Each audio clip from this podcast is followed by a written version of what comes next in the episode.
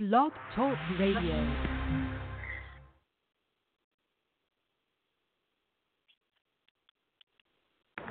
We assembled here today are issuing a new decree to be heard in every city, in every foreign capital, and in every hall of power.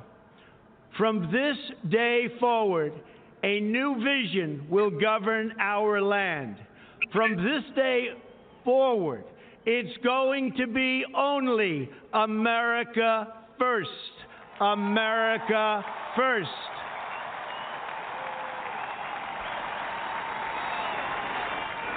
Every decision on trade, on taxes, on immigration, on foreign affairs will be made to benefit American workers and American families.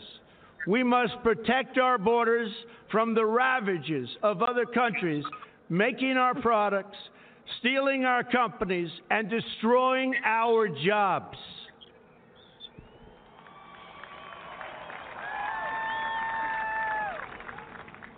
Protection will lead to great prosperity and strength. I will fight for you with every breath in my body, and I will never, ever let you down.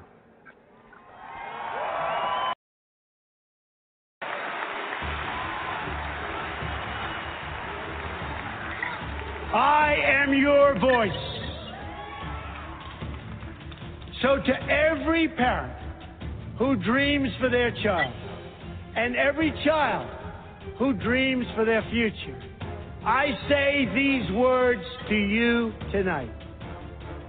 I am with you, I will fight for you, and I will win for you.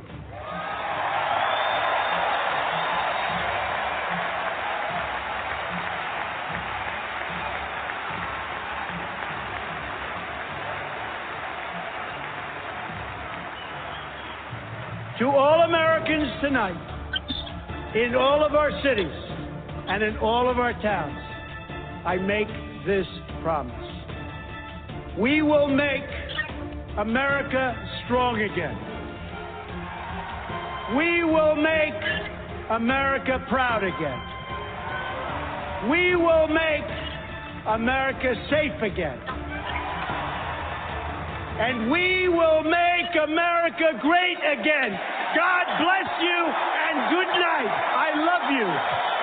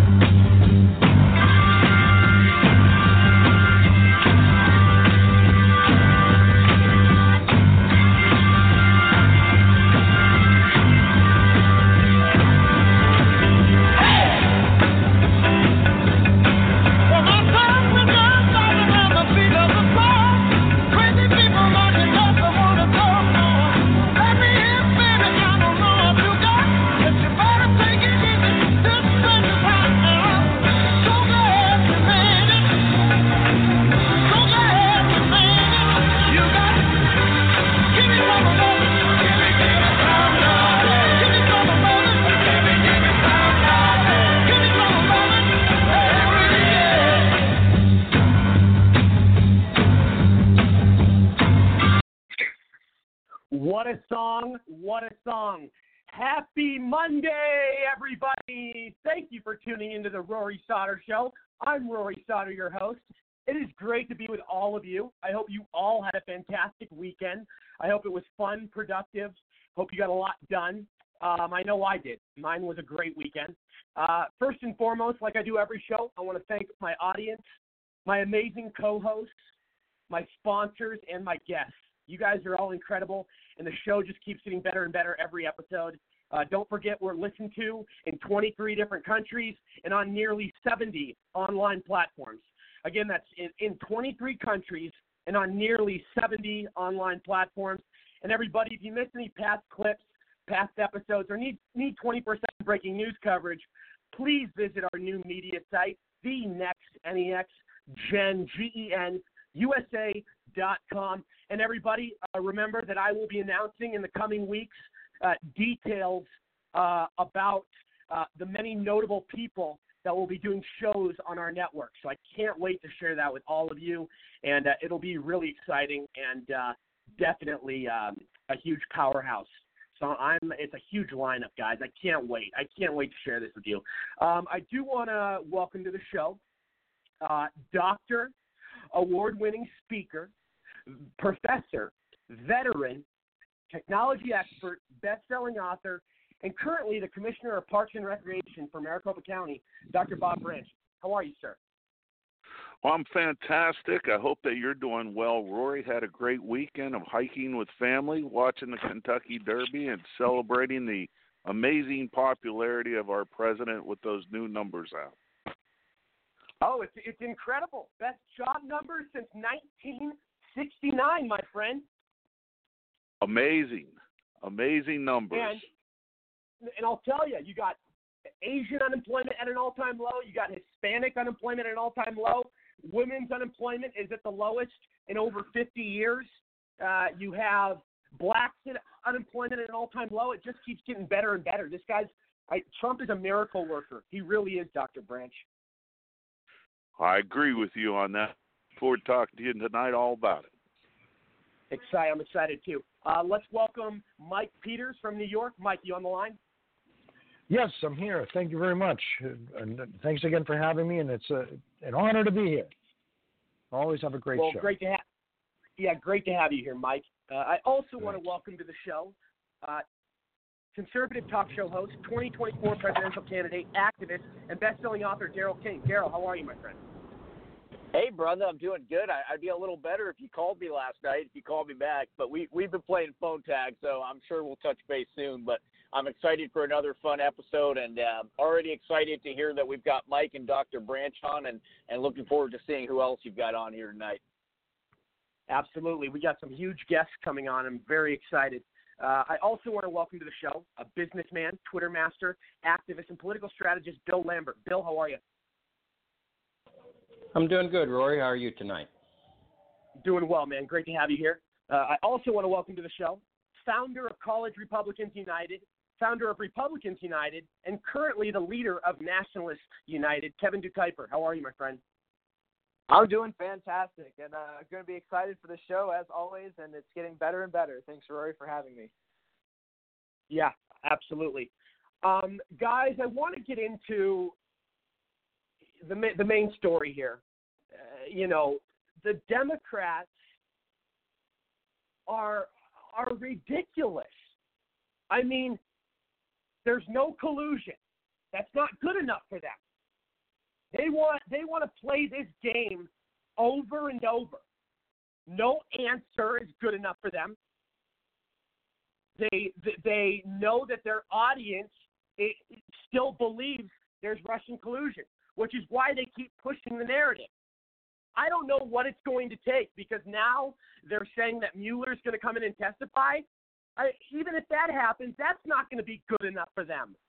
And now you have them grilling William Barr, completely trying to destroy this man's life and, and totally get under his skin. And he hasn't even been Attorney General for three. It's about three months actually. He's been Attorney General. And don't forget, he got a decent confirmation when when he was going through the process. There were quite a few people that were in favor of him because he's been he's been known for a long time in D.C. So now all of a sudden they have they have such a big issue with him.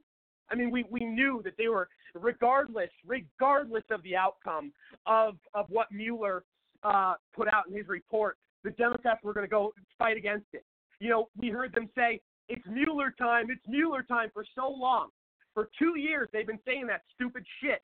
And it turns out that there there is no collusion. And the fact that they can keep pushing this and keep getting away with lies and slander and, and the sore loser mentality is disgraceful. These people are still focusing on the 2016 election and they're not even focused on 2020. And they think they have a prayer in 2020. Trump is going to wipe the floor with their faces. They have no chance. Trump will get more votes in 2020 than he did in 2016. His support uh, base is unbelievably bigger than it was, and it was huge before. Let me remind you. So now, just think about think about it now with how much bigger it is. Unstoppable. I mean, we're going to come out in full force. But this this Russian this Russian narrative, this whole uh, you know ideology that that they keep coming up with. I mean, these are just crazy stories. Like they have no merit. They have no logic. If anybody's guilty of colluding with the Russians, it's the Democrats. Look at what Hillary Clinton did with our uranium one. Do you see? Did you ever see Trump doing anything like that? No. These people had two years, and it wasn't good enough. Like I said earlier, it'll never be good enough.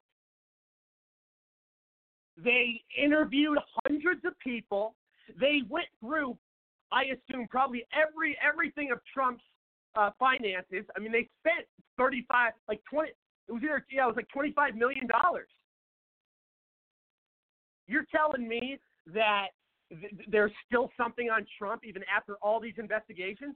I don't think so. If there was anything on Trump, just like I said beforehand, it would have came out way, way before the election. The last person they wanted in D.C. is Trump, the, the swamp creatures. That's the last person they wanted.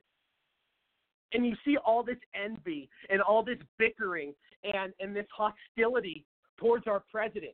You have so many people that are upset that he came in there and just became president while they have to pay their dues and they have to go through all these different processes uh, you know and, and they it's just it's so easy to tell the envy and the jealousy. It's so easy to tell. And the whole you know you know william barr has done a fantastic job. Anybody that watched that hearing and, and has a logical state of mind and understands law knows that he did fantastic.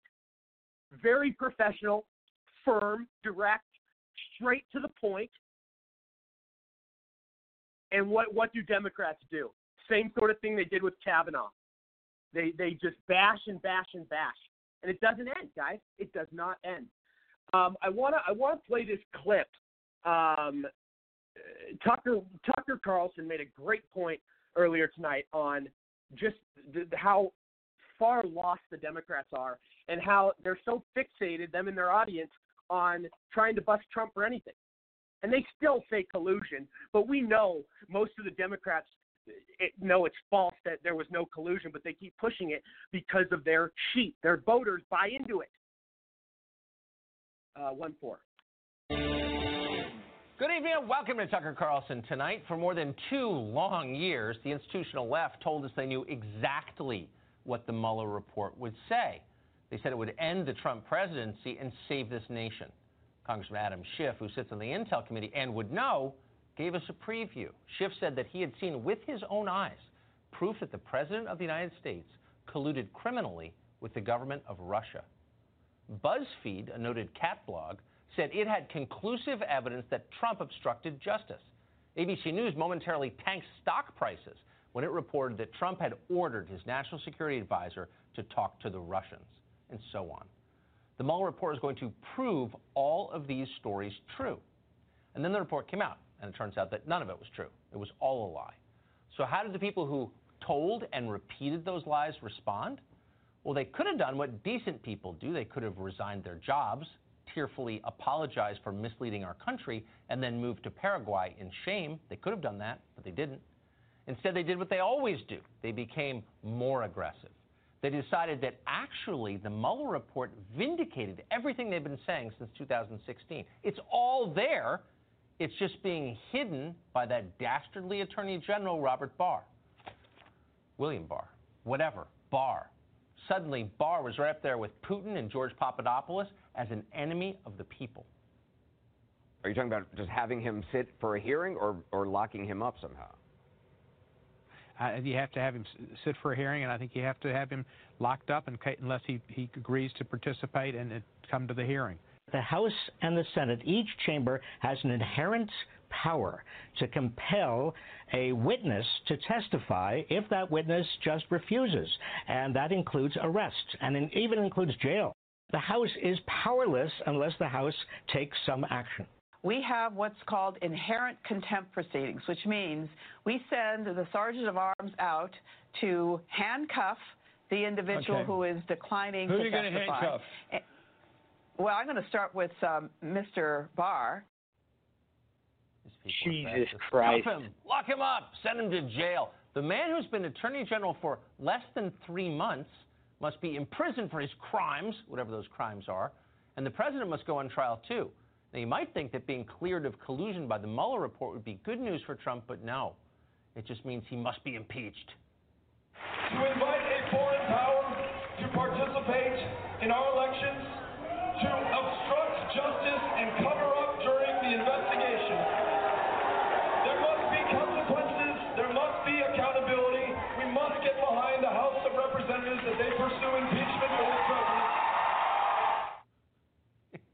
He almost wished his campaign wasn't over, that it would go on forever.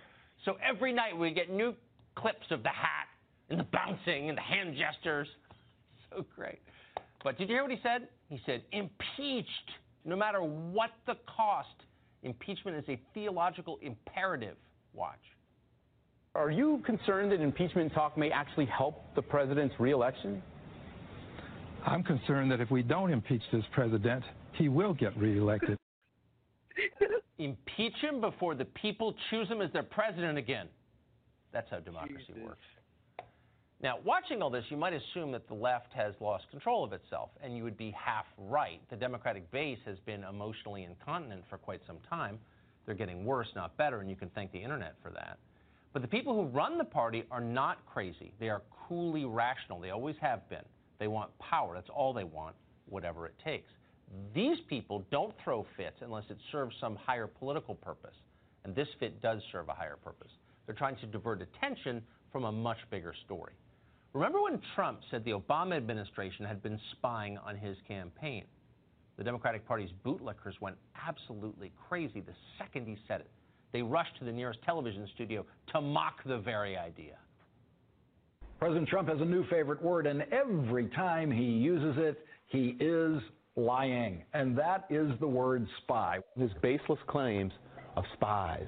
This so called spy issue, first of all, there's absolutely no evidence there was a spy. So it's really a fake issue. He wants you to believe that his campaign was spied on, and it's one of the worst things that we've ever seen from government.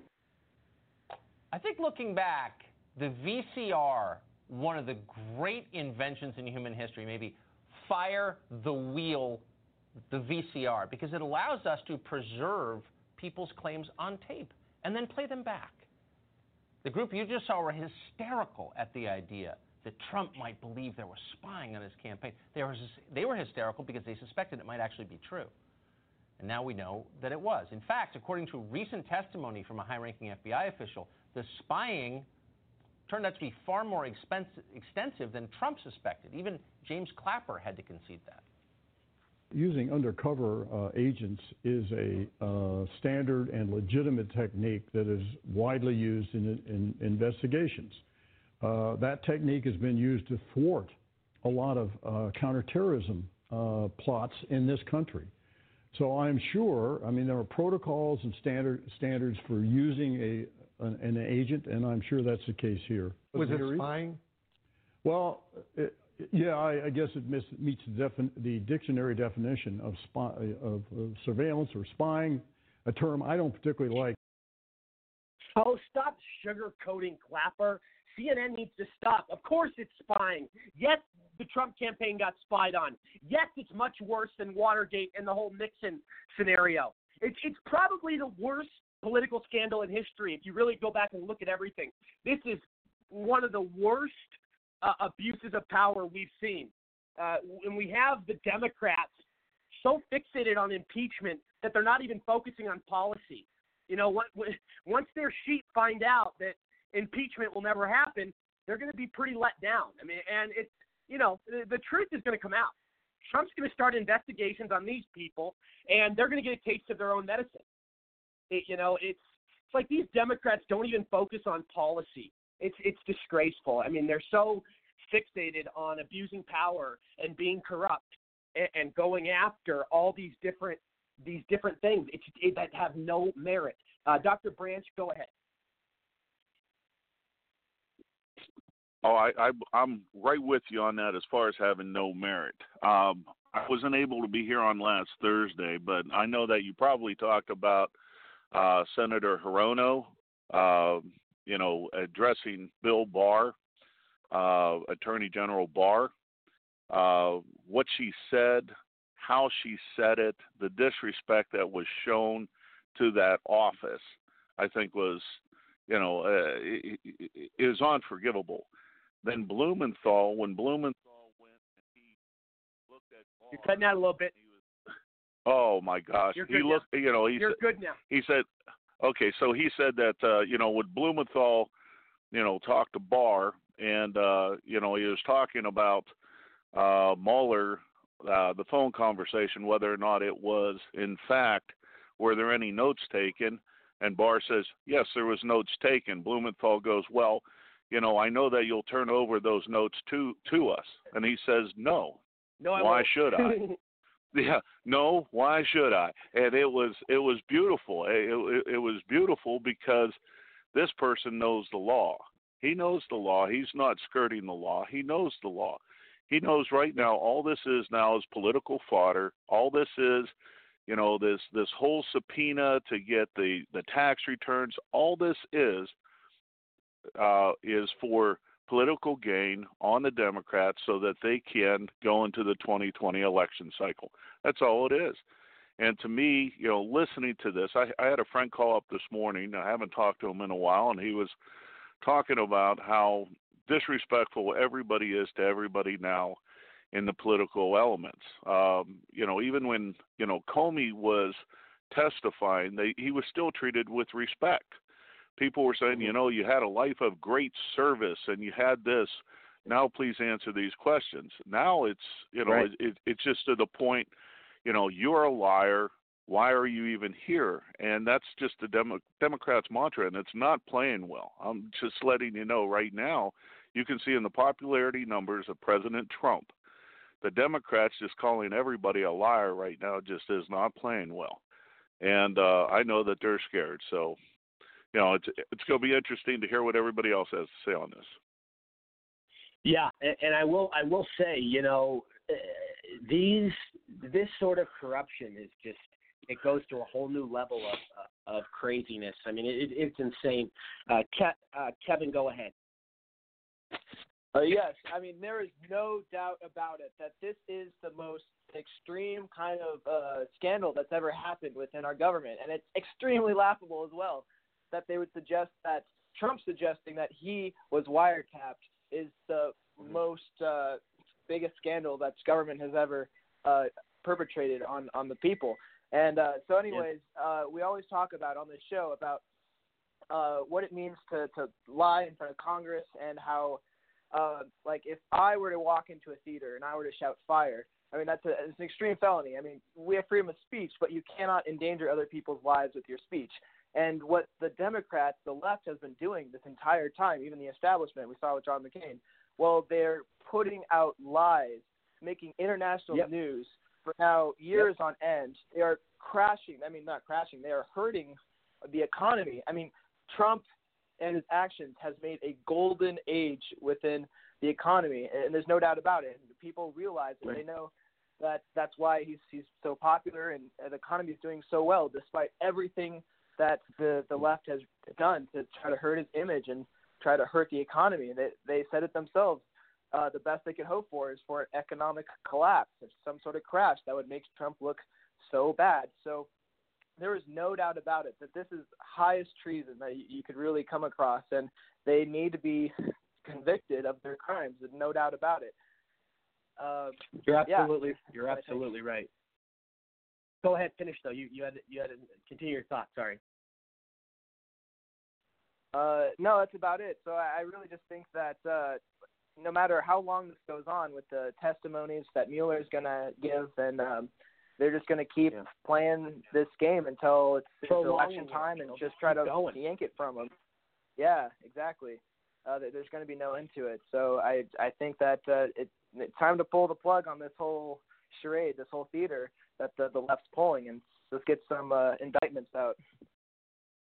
You're absolutely right. Very well said. Yeah, uh, it's true. I mean, we need to get this rolling. Uh, Bill in Texas, go ahead. Well, I think what we're seeing is partly is part of this continuation of this soft coup that's been going on. You know, they, they're talking about jailing the the attorney general. It, it, Yeah, may be that the, the corruption is. Well, it, it it it may be ridiculous, but you want a constitutional crisis, there it is. I mean, here's if that if they really it, it may be to a point to where they're so corrupt and so guilty of, of such crimes that it's it, it's either all in or or you know it's in for a penny in for a pound so th- they may have no other recourse but to go through to try to do anything like this to save their their own skins but if that's the case and they may and they may be knowingly or willingly or wantingly to get this to a situation where there's an actual civil war breaks out think about what's going to happen if, if Nadler and them send police officers to arrest the attorney general. What do you think is going to happen across this nation? Uh, Trump supporters are not going to sit down for that.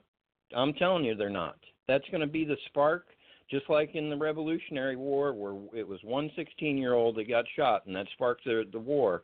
It, we're at that same brink, and, and history repeats itself. And and it may be to a point now where they they're looking at maybe their whole lifetimes in prison for a mass majority of them, maybe 30, 40 percent. Uh, when you and you start looking into the the media aspect of it and the leaking and you know it, it's like this Mueller letter. Who leaked the the the fact that Mueller sent Barr a letter? Because Barr didn't talk about it, nor did it anybody, but it got to the media somehow. So, and don't think Barr ain't looking into that either. So it, it may be we may see a culmination within the next 30 days that that you just it be beyond what what we can even comprehend today. Yeah, I can imagine. I'm, I'm curious to see what happens. Uh, let Let's go to uh, Daryl. Daryl, go ahead. Well, yeah, I mean, I just just imagine the audacity of these people, and we we've so quickly to forget uh, the true crimes that Hillary Clinton, you know, committed, and how graceful of a thing that was, and what a what an olive branch of peace that was. That President Trump, after winning the election, uh, you know, made the decision and sort of publicly said that we're not going to go after Hillary, and and that the audacity of these people to come after him uh, after everything that they've committed with such a uh, violence and such a, a hatred and venom. It's it's truly remarkable, and I and I think to me the thing that's really staggering about this, and I think that your audience really needs to understand this. They've been able to do all this out of power. Okay, imagine the havoc that they would be able to wreak on conservatives if they actually won. I mean, you know, you think of a banana republic. You think of you we when we and the term was brought up last week, and I think it's you know this is an important thing to talk about. There's there's a there's a concern here about a breakdown of the basic civility. Usually, when you have a banana republic, the victor, uh, you know, gets to throw the, the losers in prison. Now we have a society where even when the conservatives win, the deep state is so deeply entrenched in the leftist agenda that uh, we are under this this incredible assault to where a good and honorable man like Mr. Barr is now having to worry about these types of uh, outlandish threats. Um, your prior guests are hitting the nail on the head. We're dealing with treason, and it needs to be confronted directly. And it has to be done before they get to come after us. These people and what their shenanigans, what they've been doing, it has to stop. And we have to, if we can't do it now while we control the presidency, God help us when we don't. Back to you. Amen, man. Very well said. You, you're always fantastic and right on right on point. Uh, Mike Peters in New York. Go ahead, buddy. I would like nothing better than to see something similar to that episode in the movie The Godfather, where Michael Corleone, while he was becoming the Godfather, have all the action taken at the same time, have federal marshals, Secret Service, arresting and rounding up all of them at the same time. That would send them a message, all of these Democrats, that there is something called accountability, and you are going to be held to it. And it would scare the shit out of them. Let them get a taste of how the machine can work when they don't control it, because we've had a good taste of it. I know I had a taste of it, as I told you, when I complained about when I complained about fraud in contracting, and they a week later I had agents at my door auditing me. Let them get a taste of it, see what it's like on the other side, and have something like that, and round them up, charge them, and start dragging them into court. Start going through their houses, sending SWAT teams and everything, taking their computers and their files out of their houses. Give them a good taste. So, and then we'll hear them scre- screaming. They'll be screaming bloody murder.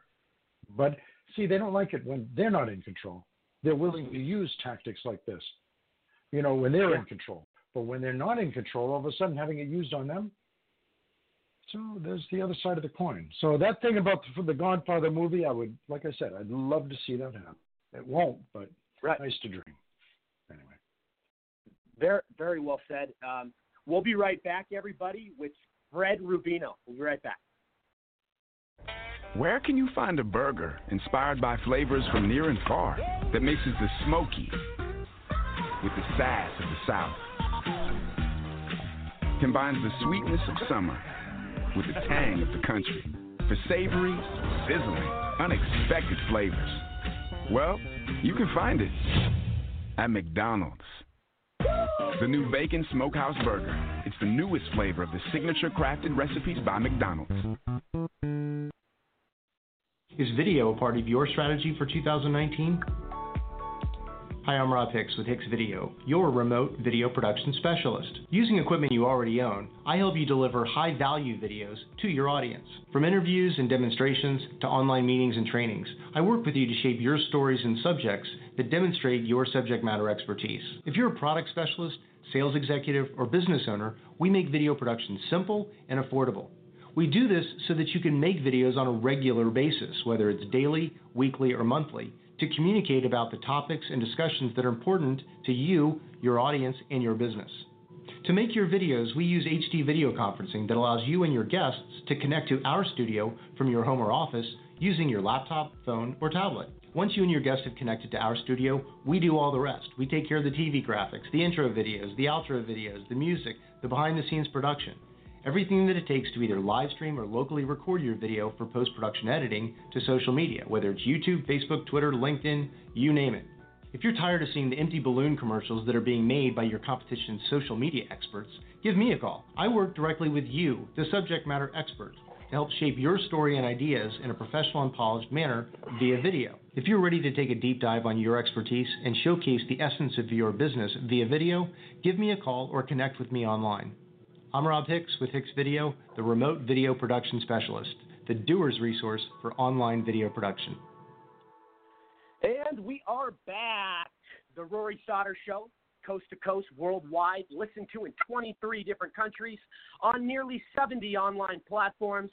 And everybody, don't forget if you miss any past clips, past episodes, or need 24 7 breaking news coverage, visit our new media site, the Next NEX Gen, G-E-N, USA.com. And we will be having many notable people starting to do their own shows on the network here in the coming weeks. And I'm excited to announce that uh, to you guys, and I will. Um, here in the, in, in the next week or so, I'll be announcing stuff. But I do want to welcome to the show very, very popular guy. You've seen him everywhere online. Famous comedian, entrepreneur, commentator, and political activist Fred Rubino. Fred, it is a pleasure to have you on. I'm a huge fan, man. Why, thank you so much. What a great announcement that was. You know, Can it's, you it's your first time on the sh- Oh, go ahead. No, I just wanted to know if you could hear me. That's all I want to know. Yeah, yeah, I can hear you very well. And uh, since it's your first time on, Fred, I uh, I always ask my guests when they first come on, you know, about their about their life. You know, uh, the success you've had, your career, you know, the different chapters you've been through, uh, all that good stuff. Well, uh, right now I'm uh, doing stand up comedy all up and down the East Coast, having a great time doing it. And um, because of social media, I'm able to attract a, a good uh, amount of people to my shows, and I'm able to express my own beliefs. And if you could understand that in the comedians world, 99.9% are ultra liberals. Liberal. So my, oh, my one point one of one percent, I'm in that group, but I have a, a lot of fun just speaking my own mind, and they lose their minds when they see me doing it. And I that's love half it. the fun. I lo- It is. It is, and that you know what? Give me give me an example because I'm going to play one of your videos in a second that I think is absolutely hilarious. I think all your videos are great, but this one is really is like my favorite one. But I want I want you to tell us um, what is the craziest uh, head-to-head uh, kind of ma- matchup or altercation you've had with a liberal. Uh, what's the craziest thing? Because I know they're they're very sensitive and they go off constantly. Yeah, they they they go off constantly, but like I said, I have I have a, a very good following. So a lot of times, I'll get my whole crowd are people who are fans of mine already. So they all they already have the same beliefs. But I've been in you know crowds where I started to to be a little critical of Obama, and they hmm. would get up and start just yelling at you're a racist you're a racist. And I was like, wow. I said, you know, and I would always make a joke. I would say, hey, listen, mom and dad, you can't come to the shows anymore if you're going to do this. And, you know, I usually uh, break it up with funny because I never like to resort to their level. Yeah, no, I I hear you. I hear you, Fred. And correct me if I'm wrong. You grew up in New York and now you live in Florida, correct? That is correct. I am the king of Brooklyn, and now I uh, I have a place in Florida, but I'm always back and forth, Brooklyn and Florida. Very nice, very nice. So you've been in comedy. You've been in comedy a long time. What what was you know the the the, the passion and what was you know the way you wanted to pursue this career? What what made what made you decide that? Uh, you know, it's just when you think you're funny and you think you could write jokes and you say to yourself, you know, this is an art form and uh, it's a way you could really express yourself. And when I got into comedy, it was like that. You could, you know, anything went. You could say whatever you want, but it has changed a thousand percent. You go to a place now. Odds are the club owner is going to tell you, "I want you. I don't want you to say this. I don't want you to say that." And it's always, always, if you want to bash Trump, it's okay. If you don't, if you want to say he's great, I'd rather you not say anything. And it's really changed. It's disgusting. And uh, a lot of clubs I don't play in anymore because I tell them, yeah, yeah, yeah, and I do my own thing. And I, you know, I, I, I it's always in a joke form, but I never, uh, I never uh, cave into them. I always say my mind, my peace of mind, and it's usually true. You know, these comics they get up there, they're not even funny. Everything is just that Trump. He's an asshole. He's this. He's it. I'm like, dude, just make a joke of it. I'm waiting to laugh. You know, they they don't even get it. There is a derangement syndrome going on. These people are really mad, and I don't even I don't even get it. I hear you. I hear you. And it's one of those things where, you know, put, and you just brought up a great point. How, you know, this whole, uh, the whole politically correct situation, how it's changed comedy. Can you please elaborate and just like explain to the audience the whole epidemic with political correctness? And it doesn't even allow comics to do their do some of their skits anymore without people getting offended. I mean, there's so many pussies. Yeah, it's it's it's it's completely changed. I mean, like I said, I will be in a club, and there's you know there's not I'm not the only comic on the uh, bill. There'll be a couple of other comics, and they'll go out there, and they're not even telling jokes. They're just mad at Trump and saying he's an asshole, and and they're calling people in the crowd. If you like him, you're an asshole. And I'm like, these people paid to come out and laugh. So if I'm in the back room and we're talking, I'm going to tell you my views. And what would happen was a lot of these people, they're very uh, big favorites of the club, or the club manager would be back there with us, and I would, you know, just in conversation. I'm not even doing it on the stage. I'm just having conversations in the back, and the club manager will go, you know something? If you feel like that, I'm not, not I'm not that comfortable with you being in the club. And I'm like, what? You know, but because it's irrational, they don't want to talk to me about it. Because once they talk to me about it, I could give them facts and I could explain to them. It's almost like a, they're children and I'm the, the father. And I'm saying, don't you understand that the world is becoming a better place? You're fighting against the world becoming a better place. And, and you know, but it's irrational. And they'll tell me, oh, I'm not, I'm not sure I want to book you anymore, or you know, and it has nothing to do with my stand up. A lot of times I just won't do political on my stand up because of that, but they know how I think or they see my videos on Facebook and they don't like them. It's purely it's purely an agenda that they have. It has nothing to do with what what product I'm putting out. They just know that I am conservative and they just don't like it. Yeah, and, and you know the double standard and the hypocrisy, and you know they they have some nerve calling us bigots, but they're the real bigots. They're the real fascists. They're the people that are so judgmental and can't accept anybody for who they are with their beliefs if it doesn't align with them. But us conservatives, we're we're open arms for so many different things. I think we're overly overly open arms and generous to a lot of people that um, have different ideology. Wouldn't you agree? I agree with you. I think we should. I think conservatives should be a little more conservative with who we let in and uh, into our circles and who we um, what we tolerate. You know, we're very tolerant. I, I you know, when you were a kid, you think, oh, liberals. I want to be a liberal because liberals are very tolerant. Liberals are not tolerant. Liberals are the ones burning books. Liberals are the ones who are banning people for their ideas and uh, and conservatives are very very open. That we're always like, hey, the Constitution says you can speak your mind. Go speak your mind. It's okay. They're saying no. We don't want you to speak your mind. It's it's actually it ha- it's become the opposite, and it's it's deranged. But now I'm in a good position that I can speak my mind. Not not totally on Facebook because I've been thrown off of Facebook so many times every single time it was doing something that was pro Trump. Every single time. But I still do it, and now I do a nice little political thing on my stand up, and it and it's I get standing ovations, and people come to me and they go, I go to clubs all the time.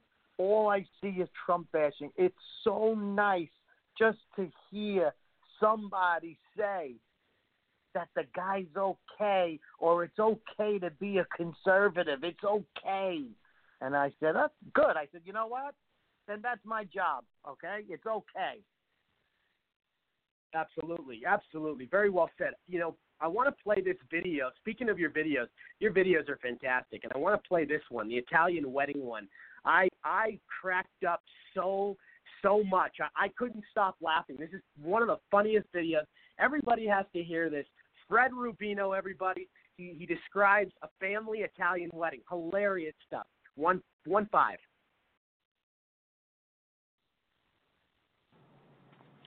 Freddie Rubino here. Well, beautiful day, and we have to plan my niece's wedding. Great, right? Wrong. We're Italians. We fight over everything. Can't invite Aunt Giovanni because Aunt Giovanni gave me ten dollars less than Uncle, than cousin Vito at his wedding. Boom, she's gone. Okay. My grandmother can't sit next to my in-laws. Why? Because she thought she heard my mother-in-law say she uses canned sauce. My grandmother's got to hold a radio right to her ear just to hear the weather report, but she heard the words canned sauce whispered from 40 fucking feet away. Okay? Nothing's easy. Nothing's easy. Uncle Tony can't sit next to my other Uncle Tony. They got to sit on the opposite ends. Why? Uncle Tony did his concrete work. 25 years later, there's one crack. Wants his money back. Fucking guy's a thief, right? They got to be separated. Can never win here. This is not easy. And then my niece tells her husband, Your mother's got a fat ass. Boom, wedding's off. wedding's off. And who do they call?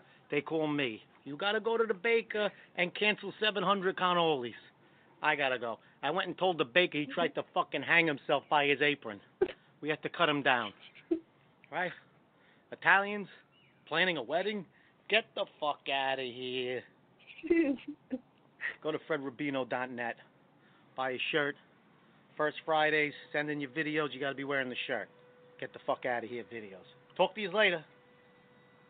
Amen, man. Amen. Uh, I mean, these videos you put out are genius. I mean, they they are, you know, and you're you're so you're just so direct and so like you're naturally funny. It's just hilarious, man. What? How long did it take you to prepare for stuff like this? These videos.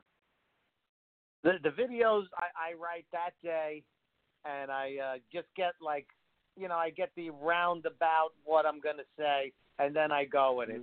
So you know, but you know, sometimes I have to film it three or four times to be uh, happy with what I have. But I, I love doing them, and they attract people to my show.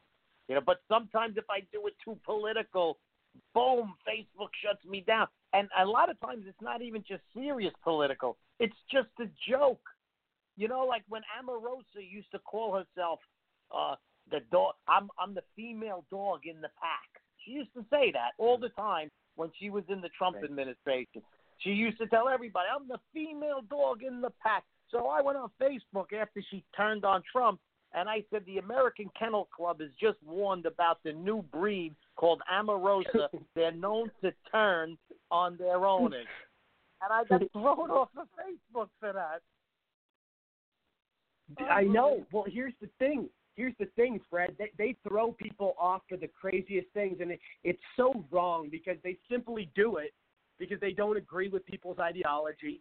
They don't, you know, they have all these. It, it's it's like, I mean, it's it's communism at its finest. They- They're basically trying to pick and choose what people write on there.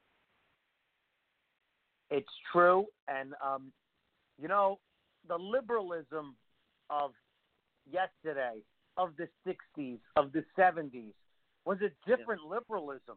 That was a liberalism of just like maybe wanting to be like an isolationist, pull out of wars, just you know concentrate on lifting up the country and stuff. That was a different ideology. The liberalism of today is a very, very dangerous thing. It's not even liberalism, like you said, it's socialism. It's meant to overturn the country. It's very, very dangerous that they're even calling it liberalism because that attracts young people. Young people, you know, in in they're always liberal at heart. That's the way young people are. It's it's, it's the beauty of being young. You're liberal. You want everything to be okay and everybody to be fed and clothed. But it's not liberalism today. Today it's right. socialism, and they don't understand these kids that liberalism might be okay, but socialism is deadly. A lot of people die when socialism comes in. Yeah, and just look at just look at Venezuela, and you're absolutely right. Being a liberal today doesn't mean what it meant 30 years ago, 40 years ago. It's a much different time. It's a dangerous ideology, and uh, and you're absolutely right when you say, yeah, you know, people want to be liberal, people want to be open for, you, you know, that's the whole idea of it to to have open arms and welcome anyone. But that's not the current state of of liberals in today's society. You know what I mean? And you have Yeah, you have them trying to shut. Oh, go ahead. and, and what it what it breeds is what happens with it is what's going on now is so crazy is that now they'll scramble to protect anyone who is uh, who is ultra li- who's anyone who's not a conservative. They will protect Right. them. What's go what's going on now is that these g- great organizations that were that we I thought were great, like a, a, a like the feminist movement, like the ACLU. You know, they come to and um, you know, just the the Me Too movement. They will just sell out their souls just to back a, a, a- a liberal. You, you got a guy like Joe Biden. Joe Biden. It's documented. Creepy Joe. There's hundreds of of film clips of him groping women and Yep. children. And instead of Me Too coming out and saying, I don't care who he is, we stand against this and he has to go. Nobody in the Democratic Party is outraged over it. Even the parents of these kids who were groped because they're liberal and they're Democrats, they sell their own children out and say, "No, it wasn't like that." It's, and it's it's terrible because when a guy is doing that, he's using when a when a guy gropes somebody, that is horrible. The guy is a filthy pig, and there's something mentally wrong with him.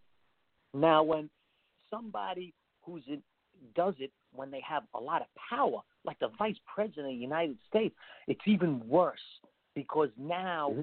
these people could hardly defend themselves. But it gets even worse because then when the people who are their colleagues who could call them out and say, "Hey, look, this is terrible," they keep their mouth shut.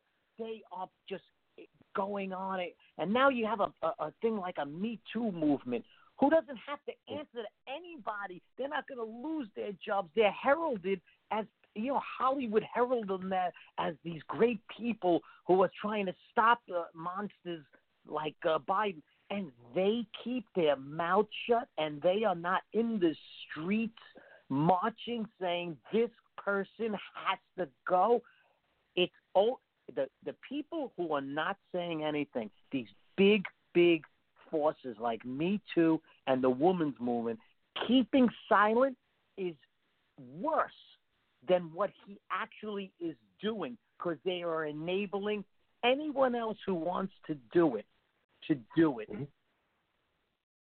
and you look at, you know, you, you're absolutely right. Look at the double standard. Imagine if President Trump was seen groping hundreds of women like Joe Biden. It would be headline news everywhere.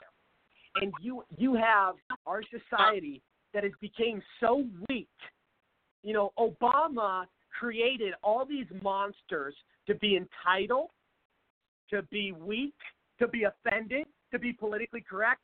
Now we have fools crying over statues. We have people, oh, it's offensive. Oh, we got all these different history that's been there hundreds of years, and they want to they want to erase it. And you have all these people that are trying to go after Christians, like the LGBT and all these different other organizations. It just goes on and on. It's so many different things. How you know we got to this point, obviously, and, and it's it's sad because we we don't have uh, you know people that are using the old traditional values as they should be, like the old days. Now, millennials and, and different people, Generation Z, there is a lot of misinformed characters. And, and we have to blame this, obviously, on the colleges as well. 80% of colleges uh, shove liberal ideology down people's throats. But, you know, it, it's, it's one of those things where, Fred, it makes me sick how weak people are in today's society. That it's it's it's so true, and it's um, and it's so disturbing. Now, now, you, like you said, you mentioned the LGBT community. Okay, yeah. Listen, I'm a Christian. I'm a conservative. I love all people. I love LGBT people.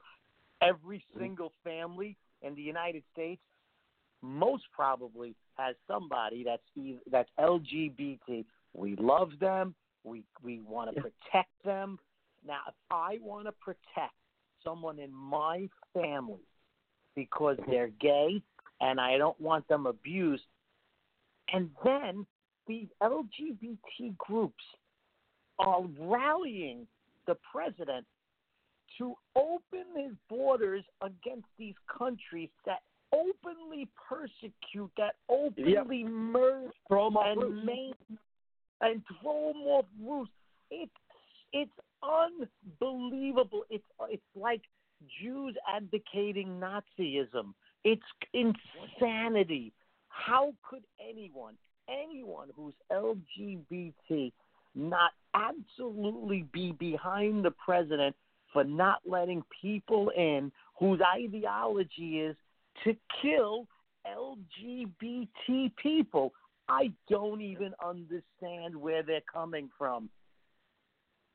I hear you. And uh, you know, I wanted I wanted to ask you, and I'm pretty sure uh, I'm pretty sure I know why, but you came up with a brand called "Get the Fuck Out of Here." I'm guessing that was because of all the BS and political correctness going on in today's society. You know, uh, you probably had to answer so many stu- stupid people that you just got tired of it. Yeah, yeah. That, well, that became with my videos too because I would look at uh, like a, a social thing going on and look at it, you know, from the outside. You step back from the outside and you say, okay, Yeah. what if this was happening to you or your family? And then you answer it usually correctly. You know, like uh, Yeah. like uh, my videos of uh of anything of anything Italian, and I uh, you know I mold it into Italian stuff, and I'll say, uh, Trump, you know, you're not supporting Trump, and you're gay. Get the fuck out of here. You know, like the like open our borders, open, open. Don't build a wall when they're coming in and fucking taking every dime and bankrupting the country. Get the fuck out of here. It, it, it, it, it, you know, it gives you like the exclamation point. Like, not only are you kidding me, it's like, get the fuck out of here. What is wrong with you people? Yeah, yeah, I love it. I love it. And you know, I, I wanted to ask you, and, and we talked about this earlier in the show. What what do you think of Russia, Russia, Russia? This this whole left narrative and, and BS. I mean, you probably just laugh your ass off at it. How ridiculous it is. Uh, the the first of all, the Russia thing. If anybody has treated Putin worse than Trump, it's I, I can't think of a person. Trump has actually made him look like he's much weaker than the United States. When before that, I mean, Obama's telling him we're sorry the way we treated you. Obama's caught on on a on a microphone telling him when I get reelected, I'll have so much more latitude. You got the other idiots selling them uranium from nuclear bombs, and and and and I'm thinking to myself, how could you possibly think, no matter what you think of Trump, the last thing you got to think about Trump is that he's in Russia's pocket. I mean, he has got the he is the guy with them in the headlock, like in the schoolyard. He Trump's got Putin in a headlock. He's walking around the schoolyard. He's showing Iran. He's showing China. Look, you see, I got the big bully in a headlock. You're next, and they're all falling in line. I love. He is making this country so strong. I don't care what you think about him personally. I didn't. I don't want him. I don't want to know about him personally. I want to know how he's going to run the country. And by the way, I was I was a construction worker for 37 years in New York City. The best jobs were Trump jobs. The best. They had the best conditions. The workers were treated fair, the most fair. Never bounced a check. Al- Always the great. We would fight each other to get. If our company had a job on a Trump job, we would be fighting to get on that Trump job. The minute Trump got elected, my union turned around and was like, "Don't. He's a monster. He's a monster. Are you out of your mind?" And they turned on Yeah. him. My union actually turned on him. Unbelievable. Jesus Christ! And you know, um, did you work quite a few uh, jobs uh, on the Trump deals? Yeah, loved it. Every single one of them. You know, you go on these construction jobs. Some of them are so poorly run. The bathrooms Right. are almost non-existent. You know, they um, they, they're filthy. There's no, uh, you know, you could die of the smoke inhalation. Trump always had old safety people on it. He hired people to clean the bathrooms for us. Every holiday, if you were on the job, they they would like, all right, lunch is on us, and they would. I mean, we were treated like great. And I can tell you another thing. My union one time um, was in trouble, and tr- uh, Trump's father, I believe, came in, and they worked out like a deal with uh, working on Trump on the father's jobs, and kept us working. And he, you know, when I was in construction, the name Trump was held as high as possible. And then when they started saying, "Don't vote for Trump, don't vote for Trump," half of my union was like, "What's going on? What are you out of your mind? Don't vote for Trump. We love this guy." So a lot of times, like you see the firemen just back Biden. I Yeah. guarantee you, eighty percent of all firemen in this country do not back Biden. It's their representatives because it, they're corrupt. Yeah. Well, yeah, no, I, I agree. And there's so much, there's so much fake news out there. Like, you know, eh, with, with the whole Biden thing, I, I, I, I agree. I agree with you. I, there's no way that all those firemen are are endorsing him. There, there's no way. Um, I do. No I do way. gotta take a quick. Just commer- like the cops. Yeah, yeah, you're absolutely right. I do got to take a quick commercial. Fred, please stick around. Um, we'll, many of my co-hosts have uh, different questions for you and stuff like that. We'll be back in about a minute. Thank you. Would you know what to do in the event of an active shooter, a terrorist attack, or an unforeseen altercation? Whether at home or in the workplace, Skyrace Security can train you and your employees how to defuse a potential violent situation. Our goal at Skyrace Security is to keep our clients safe. With our professional and experienced Israeli Defense Force trainers, we teach strategies for safety that may someday save lives.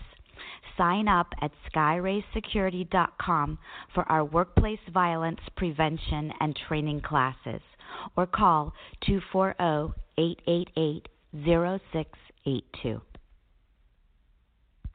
Packaging. I'm Ray, and I quit smoking with Chantix. I tried cold turkey, I tried the patch, they didn't work for me. I didn't think anything was going to work for me until I tried Chantix. Chantix, along with support, helps you quit smoking. Chantix reduced my urge to smoke. I needed that to quit. When you try to quit smoking, with or without Chantix, you may have nicotine withdrawal symptoms.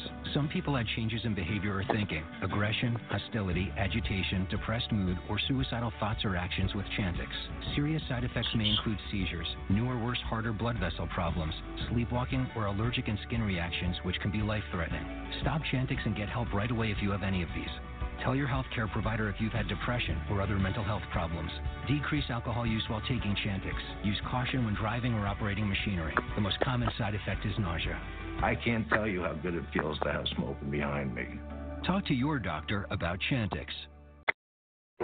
And we are back, everybody. The Rory Sauter Show, worldwide, border to border, coast to coast. Listened to in 23 different countries and on nearly 70 online platforms.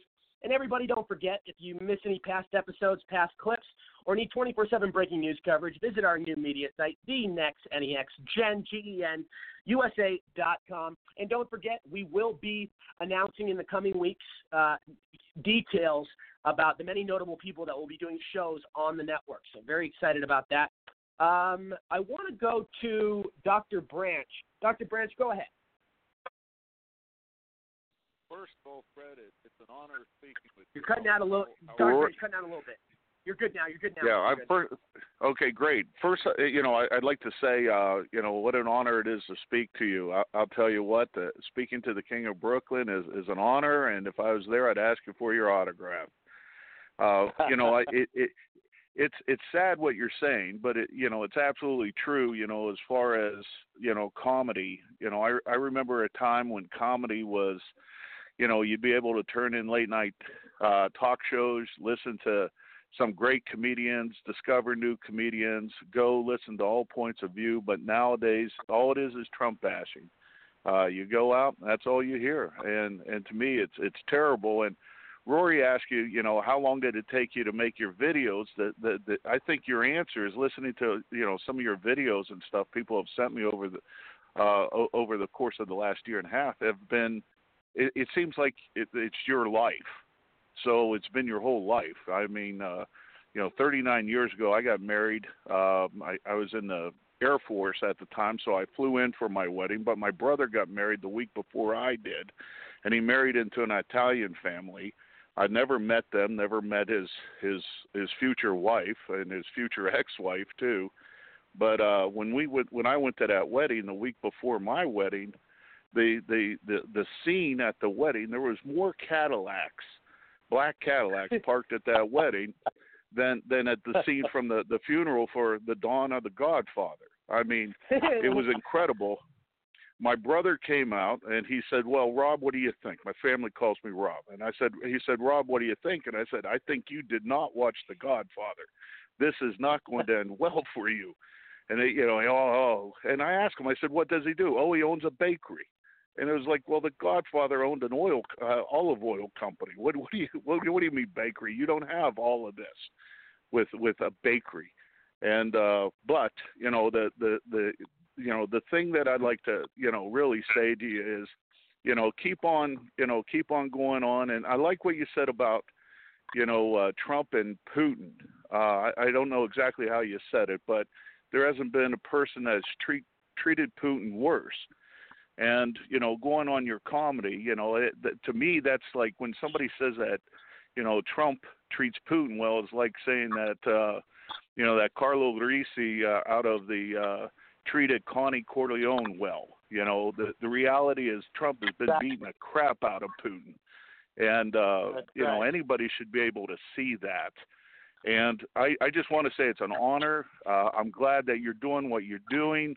You know, evidence of what you're saying is true. And but I'd also, you know, you're the king of Brooklyn. I, I'd like to hear your comments on the nut job of Queens, AOC. What what are your take on her? oh, uh, Cortez, right? Yeah. Yeah, yeah, Cor- Uh, Cortez. That's right. Let me tell you something. She used to be a bartender. She's not even the smartest bartender I ever heard. Never mind the smartest congresswoman. She's hard. stupidest person I've ever. I mean, come on. You know, you know what? I would have loved to go to the bar when she was the bartender. She's the kind you put a twenty on the table, she gives you forty dollars change. It's like I, I would be at that bar every day.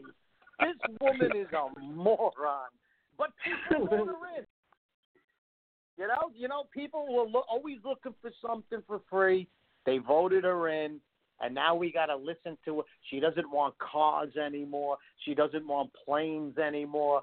They see how long this country would last without cars and planes. You know, forget about it. So you know, they they vote her in. She's as ignorant as they get, and this is the best. This is the best. Oh my God, we're all doomed. We're doomed. I guess. It's it's so true. Um, Mike Peters in New York. Go ahead. Well, I want to thank you, welcome you to the show, and also uh, I see that you've played all around me, but you've never played my town. You've hit Tarrytown, you've hit everywhere, Pleasantville, but I'm up in Peekskill. Maybe one of these days we'll see you over here at the Paramount. Yeah, I would like that. I would like that. But you know, sometimes you got to get in your car and you got to drive ten minutes to come see me. I can. uh, you- The guy wants me to play in his backyard. You know, could you? Yeah, I know, Play in his really, yeah. I wish I had the luxury; it would work. I'd love to. I'd love to be able to get down there, but our work is sometimes keeps us offline. But anyways, hopefully one of these days we'll see you. And you know, I'm glad to see that uh, with what's going on with the liberals and everything, I think America's lost its sense of humor in many ways. So it's great that you're out there doing this and uh, putting it Yeah, in and their face, so to speak, and reminding There's them. others like me. There's others. You, know, you got Scott Baio. You got Ted Nugent. You know, I I love. Oh, you got to go on Ted Nugent's site. He is the best. I mean, I I'm always He there is. commenting on stuff. He is a breath of fresh air, Ted Nugent. Oh yeah, no, I appreciate it very much. So keep up the great work. We appreciate it. Uh, Thanks, pal. Let, let's go to let's go to Daryl in New York. Daryl, go ahead. Hey, I'm uh, I'm actually not in New York, uh, but I was there last weekend. Actually, I was in your stopping grounds. I was in Brooklyn, uh, right across from Cannonball Park, visiting uh, Nice. visiting some relatives. So, yeah, uh, I've seen a lot of your stuff on Facebook, and definitely appreciate what you're doing. I, I think what I want to talk to you a little bit about, and I'm sure that you'd agree with me on this, is just the the sort of the breakdown in the quality of the craft. You know, because I I grew up and um, you know, I used to love watching Saturday Night Live. I used to love watching political impersonations. You know, Dana Carvey, not gonna do it, wouldn't be prudent. But, you know that type of stuff. And, and at the time, I, I mean, I think you know those people were probably, for the most part, all pretty much progressives, but they didn't have the intense hatred that they have now. And I think that what we've seen, I mean, Saturday Night Live just—it's not funny anymore. You know, like I, I appreciate a good Trump impersonation. John Di Domenico. I mean, that guy's a genius. I don't know if you're familiar with him, but uh, the, just the, the the people now that are these so-called comedians, they're just they're just not funny. They don't have people on Saturday Night Live that can do passable impersonations of celebrities, and it's it's really and and the ratings are going down the tubes. The the quality of the product is just just going completely down the tubes. And you know these people, they're such ideologues. They're so obsessed with their politics that they don't care. I mean, it's remarkable to me that Lorne Michaels has allowed Saturday Night Live to to just completely erode into what it is now. These these really these talentless social justice warriors. You know, they, they have the they have the all the exact same material as you said. It's these terrible you know, Trump parlor jokes that they swap around in the green room. And none of these people actually have comedic personalities. And I think that this is what you're talking about in your industry. Um, I think that you find this in all industries that become leftist dominated, which is that these people, their religion is political correctness. And everything is secondary to that. They lack professionalism you know, I use the analogy. If, if a leftist is working at Subway, uh, you know, he's going to get your order wrong because all he's going to be trying to do is trying to lecture you about your politics. And what you're doing, I think, is very important. And we, I think that we need to have more comedians. And, and I look online, I mean, every day we have a generation of bright young kids that are cranking out just hilarious content that blows people out of the out of the water. Even the people that are considered, you know, conservative comedians um, there's such there's such a vacuum for this, and I think it's good that you're doing what you're doing, and you are finding an audience because there's a there's a huge segment of the population that is actually looking for something that's funny, and I think comedy is very important because comedy is is all about pushing boundaries, and you know political correctness is the exact opposite. So it's it's almost fundamentally impossible for somebody to be funny while adhering to the uh, the absurd reality of political correctness. I mean, there's there's a tremendous irony with these people, these so-called comedians, and you know their material is just so patently unfunny, and Yeah, they're I- missing the I- point, which is I- that they are hilarious. Their their existence is hilarious, and that they're so oblivious to it. You know, the Samantha Bees of the world and the the Seth Meyers, they're the joke. They're and They are the the, joke. the joke is how not funny they are. And and uh, my my last point I'll make, the, the funniest thing to me that I have seen on Saturday Night Live in the past five years is the night that Hillary Clinton lost, and their cold open was Hillary Clinton, their impersonator, singing a sad song on a piano in a somber room. That to me was hilarious, though not in the way that they intended. But uh, those are my thoughts on it, Frank. Well, well, I, I, I could tell you with the, I know I'm doing something right because when I go on stage a lot of times, I'll have people who are not Trump supporters, but when I do my political stuff, which isn't long, it's about 10 minutes out of my 50 minute set. But when I do my Trump jokes, and I and they're and they're pro, you know, you don't see it coming, but it comes on. It's pro Trump. They even say, you know what, that was funny. So I did my job. I I stuck to what I wanted to do, but I made it funny. If I go see a comedian and he does it, he does Trump jokes, but it's clever and it's funny and it makes me laugh, then fine. That's fine. I I I don't mind it at all. But I know I did my job right when I make what you know non-conservatives laugh at my jokes, and you know I, I do a joke about how Trump is going to get boring because in the next two years he's already done so much. He's going to have nothing else to do. CNN's going to have him show him cutting his lawn and uh, you know playing cards. He's going to have nothing left to do. He's doing so much. And I said, and he's employing minorities at such a rate that there's not going to be any more poor black kids to do rap music. It's going to be they're going to be rapping about like private schools and 401ks. It's going to destroy rap music. You know, and I, I'm I'm working in that how great of a job he's doing, and then making a little joke about it, and they enjoy it. But you don't get that on the other side. The other side is pure. I hate. Him. There's no joke in it. I hate him. If you like him, you're an asshole. If you and it's it's just not doing your job. Do your job. Make a joke of it. Make a funny joke out of it. You could still get your point across. Make a goddamn joke out of it. yeah, no, I completely completely agree. Yeah, I love it. I love it. Uh, Bill in Texas, go ahead. Well, nice to have you on the show, Fred. It, uh, you're a funny guy. Um, Why, thank you, sir. I I think we're we're missing a, a lot. If you've ever really studied the Jim Joneses and uh, the Branch Davidians and the the Charlie Mansons, what we're seeing is is a cult-like uh, outline of, of behavioral conditioning. And that's done through. It's like that that tweet I that screenshots I showed you, Rory, where that tweet got forty thousand retweets in under a minute. Um, yeah. On a liberal agenda thing, forty thousand retweets in under a minute. I don't think so. But the but through Google, through the media, through entertainment, through movies, through even the spam you get in your emails, they've created they've they've created a a, a mental conditioning that's to to cause an emotional reaction and that emotional reaction they want is hate and anger because that's what will elicit a a reaction in the personal in the person's actions so that the person takes actions by reacting to their own anger and hate. And the way they enforce that is just like a cult too by by dominance by will destroy you by will attack you will destroy your life will so it's it's a form of of placing people in a forcible submission and that's it doesn't matter where you look. And so they've created a false reality for public uh, that hates trump hates us. We're all racists. We're all bigots. We're all hypocrites. We're all egomaniacs. Men are bad.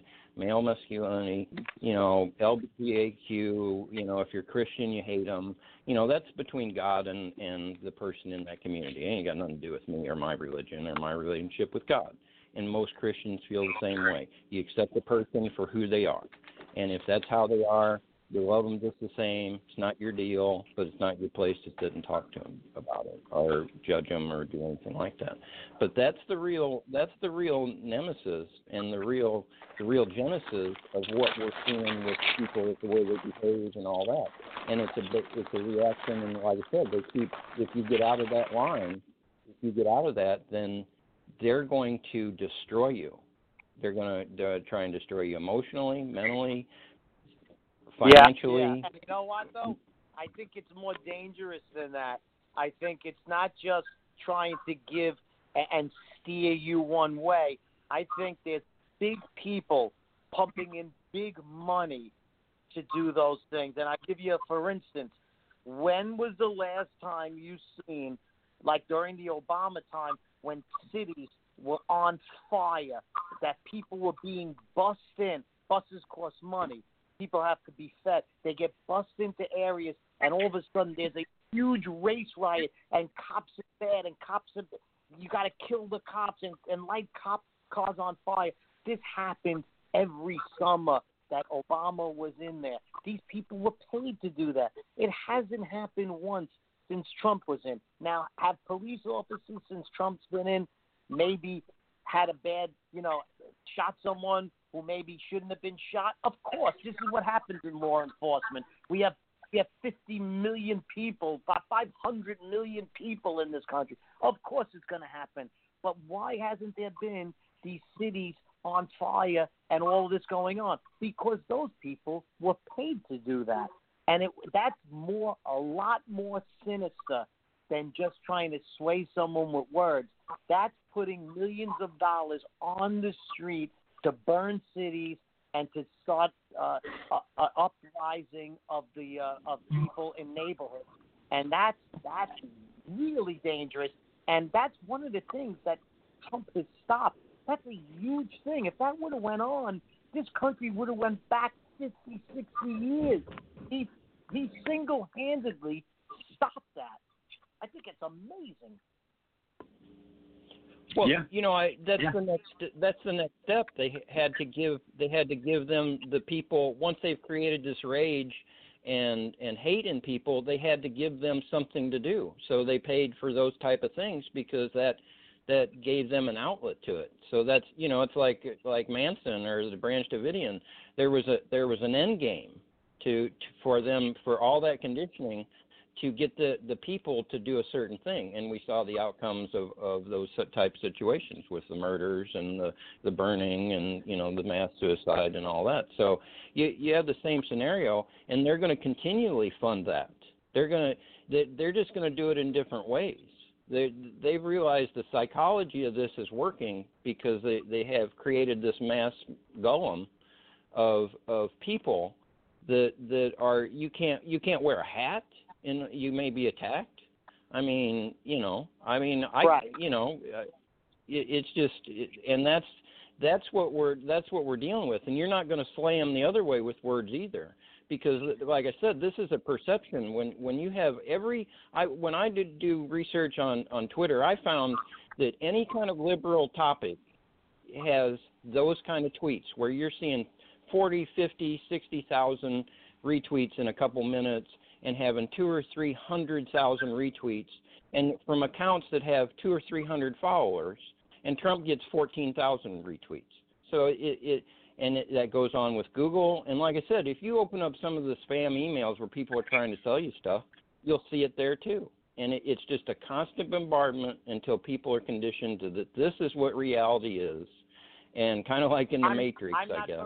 And you got to wake them up. I'm not for regulations, but I think that social media should have regulations, and it should be either totally free or abolished because I, I don't think it should be one-sided because it, it becomes a very big tool of propaganda. So I, I, I'm I'm for regulating a Facebook and a Twitter and stuff like that, to, just to make sure that every they're on the up and up. Yeah, I I, uh, I think we need to do something about it because you look at all the craziness and the insanity of tech censoring and, and ruining people's livelihood. It's absolutely terrible. Uh, Kevin, Kevin, go ahead. I would say that Daryl Kane said it so beautifully, and this is just my opinion as to the fall of comedy and the, the fall of absolutely just freedom of uh, open speech. And it's because the Ministry of Truth, if you guys know 1984, the Ministry of Truth that tells you lies, uh, they are so ever pervasive in our society. They, they reach to every corner of every social and political institution out there. You know, they say uh, war is peace. Freedom is slavery. We have right now that uh, comedy is hate and speech is violence. And it's been absolutely distorted and perverted, and you could go nowhere on television and find someone that's uh, conservative, uh, let alone funny, in the uh, comedy sphere, especially. And I, I think what's been going on right now, especially, is that uh, these uh, comedy uh, types, you know, you have your or late night hosts and all these different shows. They mock the same viewpoints, the same topic points. You know, they're not interested in making you laugh necessarily. They want to in, indulge in their fantasies. They want to tell you to what to believe, just like the the media does at, at every corner they get. Uh, social media wants to shape us this way, and uh, especially when it comes to uh, the youth uh, we grew up with the internet. We don't have this kind of attachment to TV, and so that's what makes us uh, so different than the older generations. We look for our own information uh, outside of television because we have independent sources. We have people that just make videos on YouTube. We have people that make groups and pages on social media, and that's a lot of where we get our sources. And we don't we don't rely on the that the media or people that uh, have their big shows on on television. And it's really created uh, incredible communities. I mean, you have the most popular person on the entire planet. His his name is uh, Felix. Uh, uh, can't remember his last name. He's a Swedish guy known as PewDiePie. Uh, he's uh, he's like at 95 I love million PewDiePie. subscribers. Wonderful, right? Yeah. And so this I is a man that PewDiePie. I love I love his Dr. Phil segments. They're Yeah, unbelievable. Heidelberg, that's his last name. Yeah, yeah, and it, it, precisely the point is that he doesn't do anything particularly special or flashy. He's in his room. There's no budget costs in his production. It's absolutely uh, just his personality and what he brings off of the internet that really builds his community. Uh, that's something that the media hates because they can't control it. They they have no weapon against it, so they want to use all these different tactics to smear him as a, a terrible person, etc. And uh, it's really inspired, a, a, uh, especially this, these young communities, to um, to do kind of the, the same thing. And uh, it's really taking people away from the from the entire uh, yeah big corporate media industry. And uh, like someone else that's uh, extremely uh, growing really fast is this uh 14 year old girl. Her name's Soph. Uh, that's where you find her, and she does everything entirely herself, and she just uh, speaks her mind, and she's able to have woke conservative political commentary, and uh, it's it's really what's uh, driving people's uh, philosophy, and it's funny. So uh, you we, what we see, especially in universities, we have uh, two years ago, Dave Chappelle spoke at university. He got booed off stage by the SJW types for being uh, insensitive. His, his commentary, his, uh, his comedy didn't change whatsoever, but it was that he, uh, it's the basically the Ministry of Truth had set these laws, the, this playbook that you can't say these things anymore, and uh, if you do, you get shunned and you get ousted, you get blacklisted. You can't perform in these clubs anymore because of these beliefs. You're too what they call edgy. You're too, uh, you know, you're not politically correct and all this, and it, it's Yeah. happening ever pervasively. So, uh, and you know what? That that's such yeah. a great point because sa- that happened. You know, I'm older, but I recognize that. And what happened was, I couldn't go into some of these clubs. These clubs were run by ultra ultra liberal, and I would walk in and they would say, "No these jokes, no Jewish jokes, no Holocaust jokes, no no these jokes, no tr- no pro Trump things. Don't make fun of Obama." And I was like, "That's my whole set, dude." You know, and and and, and they would just, you know, there was so many restrictions, and and and every comic that went up there after a while was a cookie cutter, same nonsense. And then I said to myself, I said, you know what? I got to do my own thing. And I went on social media and I started doing my own thing. And now I know, you know, there's some boundaries that I have to still, uh, uh, you know, apply when it comes to Facebook and stuff. But I, I now have a following of my own for all those people who don't want to go to clubs. You know, and, and a lot of mm. times what happens is I'll get a club, like I'm in Florida, a club will tell me, hey, Freddie, come here and do, you know, a set. And, and, and I say, you know what? I don't want to perform in your club anymore. Now I got people from social media, and I play a mile away from their club, and I get three times the people who are coming, and I don't need them anymore. And if more people did that, if more people turned to the club and said, I'll do my own thing, I'm the artist, you go to social media, you get yourself a following, and then the clubs could kiss your ass because you don't have to follow their rules anymore. You've you've shown them that this is what the world is now, and uh, I'm glad at my age that I caught on to that. And and those are right now are the successful comedians who took to social media and said, "I'm not playing by the rules no more." And I think Right. in the future, in the future, people are going to look back at that and say that's one of the things that's that's saving comedy. And you get a lot of comics now. I see them all over Facebook. They're like, yeah, these, these assholes, they're getting hired. You know, they, they're getting these nice gigs. And, and because they're they have uh, so many followers on on Facebook, it's not you know they don't play the clubs I play. But guess what? Nobody wants to see your bullshit 25 minutes of one Trump destroying destroying your life. They want to see comedy, and it's like we're beating them at their own game, and and that's great. More comics have to go and do social media and be funny and draw their own crowd, and then let the club say, you know what, I, there's no restrictions in my club. Please come back. Right. Absolutely. Right. And the uh, last point I want to make is that as they're kicking us off of these major platforms, it just makes us realize, well, hey, people like us for us, right? And they don't care for the platform nearly as much. So when PewDiePie went into uh, a, a different video sharing platform, it's now making uh, that platform uh, a much more popular. I can't remember it right now, but essentially, there's many different uh, comedians and uh, providers of information that have decided, hey, you know, we actually don't need any of these uh, totalitarian networks, these, uh, I mean, these payment processors that are stifling our freedom of speech and our ability to engage with the, this community. So I, I essentially think that the more pushback these groups give to, especially us conservatives, that the more they're going to be shooting themselves in the foot. YouTube uh, realized a loss of $70 billion recently and it's yep. because of their infringement on people's speech. So uh, they they may be shooting themselves in the foot, and uh, I hope sooner than later us uh, conservatives or just anti-leftists just uh, realize and uh, uh, make our own way because we're totally capable and and they're totally not capable of uh, giving the people what they want. I think you're right. I think that because of this, this is the infant stage. I think what they're doing, and they don't even realize it, is they're setting up another social media platform that doesn't exist now, but maybe in five or ten years will exist, and it'll these will be the babies, and then we'll have a real, totally open social media all over the country.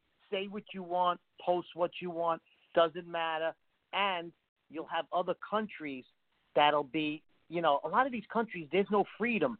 But if you make something like that where they could go on like a you know like hack into it and they could spread information, that's what takes these other countries down. But I believe it's going to breed a super social media platform for the future that's going to be the ultimate. That's going to be great. Just like look, look at the United States.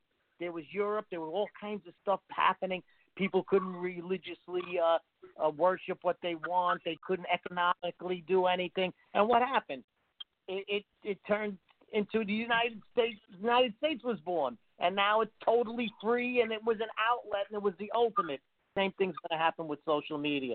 There's going to be a big, big change, and they're going to, they, like yeah. you said, they're going to shoot themselves in the foot, and they're going to slit their own throats. Can't wait till it happens. Absolutely. And what's scary? What it was called. The, it go, go, DLive go ahead, the Joe. platform. Yeah, DLive is the platform, the video platform. It runs on a blockchain technology, and that's just one of the, the examples of people moving away from YouTube and other platforms to go uh, to start their own thing. So yeah, I completely agree with you. And what's scary? Man, what's smart- scary is that you you have credit card companies doing that stuff now. You got some smart fans on your show. I'm feeling stupid now. You know, uh, I'm like, Okay. you got really smart people on your show. This is oh yeah, great. and also Yeah. uh, Dissent Dissenter is another great platform that you could use in order to bypass all the infringements upon YouTube. So, in, like for example, if they take down the comment section of a YouTube, if you go on Dissenter, this is a platform that will give you the people access to the contents Uh, to comments and actually engage in these platforms without be, being able to have your s- speech stifled like that. Right. Okay, I'm almost 50 Um, years old. I don't exactly ex- understand every single thing you're saying, but you know, I'm I'm excited. Right. Right. Uh, Maria, Maria in Oregon. Go ahead. Hi, Fred. Uh, I wanted to know if you think that Donald Trump should have a night of comedy with comedians just like you. You know, like Oh. you know, like the White House Correspondents' Dinner that he cancels all the time, but like a, a better one than that. Would that be a good idea? And what kind of jokes would you tell? And um, I really think you're funny, and that's it. That is a that, what a great idea. That would be. Let me tell you something. That would shatter. That would get like five Super Bowls worth of viewers onto that. That's how much people want to see that. That would be fantastic. And, and the material I would do, you know, I would do my the material that I do on stage. I do pro Trump jokes, and and and I say funny things about how he's going to change the world, you know, and um and Yeah. how the world's going to change in a funny way because he's doing such great things. And, and I make I also make fun of the media. I make fun of how Right. the media supports stupid things and, and and twists it, and that would be the greatest comedy show in the world. What a great idea! Again, I feel Really is. a really a really great idea. It really is though. And uh, I, uh, you know what, we do have to let you go here in- in a couple seconds, but I do want to have you back very soon. It's been a real pleasure. I love having you on, and uh, if if you can come back soon, please. And please tell everybody where I they can would find all your work. Well, uh, you got to go on uh, Facebook, Fred Rubino, GTFOH. Get the fuck out of here. I have a cooking show. I have question and answer Wednesdays. I have videos all week. Also, my YouTube channel. Please subscribe to my YouTube channel. Uh, I got a great video of uh, De Niro crying when Trump was elected. Go on YouTube and go on the Fred Rubino, Robert De Niro, and you will see a hilarious video of De Niro crying when Trump. Uh, it, it's it's the scene from Goodfellas when he smashes the telephone. The, the call Yeah, instead of the call saying Tommy got whacked, it says that Trump won the election, and it's so go on YouTube, subscribe to me on YouTube and Facebook, and come to my shows and support me because I am one of the only conservative comics out there that's still making people laugh. Right. Absolutely. And you know, God bless you and and please come come on again in the next couple of weeks. You got it. No problem. All righty. Sound, sounds good, Fred. Uh, thank you for coming on, and we'll talk to you soon. God bless, my friend. God bless you and get the fuck out of here, all right? Too funny. Uh, we'll be right back, everybody. Hello, everybody. This is Rory Sauter from The Rory Sauter Show. Are you an aspiring entrepreneur? Do you have an app idea? Do you want to save money? Well, I got great news for you. My company, GetYourAppBuilt.com, charges a fraction of the cost compared to anywhere else. And all of our work is the same amount of professionalism you'd see from any other company. Uh, please visit our website, GetYourAppBuilt.com, for your free consultation and contact us today. Thank you. Hello, everybody. This is Rory Sauter from The Rory Sauter Show. Please visit thedonaldjtrumpstore.com for all your authentic, customized, and creative President Trump apparel and merchandise. You won't find products like this anywhere else, and best part of all, it's made here right in the USA. Use MEGA45 at checkout for 30% off your first purchase. Again, visit thedonaldjtrumpstore.com today for a wide variety of great selections. Thank you. And we are back. The Rory Sauter Show, coast to coast worldwide, listened to in 23 different countries on nearly 70 online platforms. And everybody, if you missed any past clips, past episodes, or need 24 7 breaking news coverage, please visit our new media site, the Next NEX Gen Gen USA.com. And in the coming weeks, as everybody knows, we will be having many notable people doing their own shows on the network, which I'm very excited to share the details with you. Uh, I want to welcome to the show um, political activist, veteran, and congressional candidate in District 41, California. Uh, is it? Do I pronounce it Asia? Is that how I pronounce it? You can, but it's really pronounced Aja. Aja. Okay, perfect. Aja Smith, a- how are you, Aja? Welcome to the show. Good. Thank you for inviting me. Actually, I did run in 2018, well, with no success, but that's okay. I'll have success in 2020. Well, yeah, t- you know, since it's your first time on the show, I'd love for you to kind of tell about your background. You know, you have a pretty impressive background in the Air Force, if I'm not mistaken, right?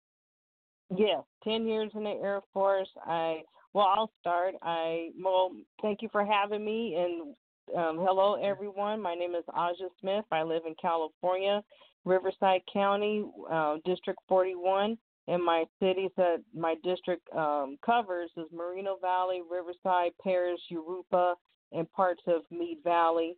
And I spent 10 years in the Air Force, um, DOD altogether 15 years because I was also a civil service employee as well. I deployed to Qatar. I joined the military right after, well, it was 2002, right the year at, a year later after 9/11, which inspired me to join. I come from a big military family. My grandparents served.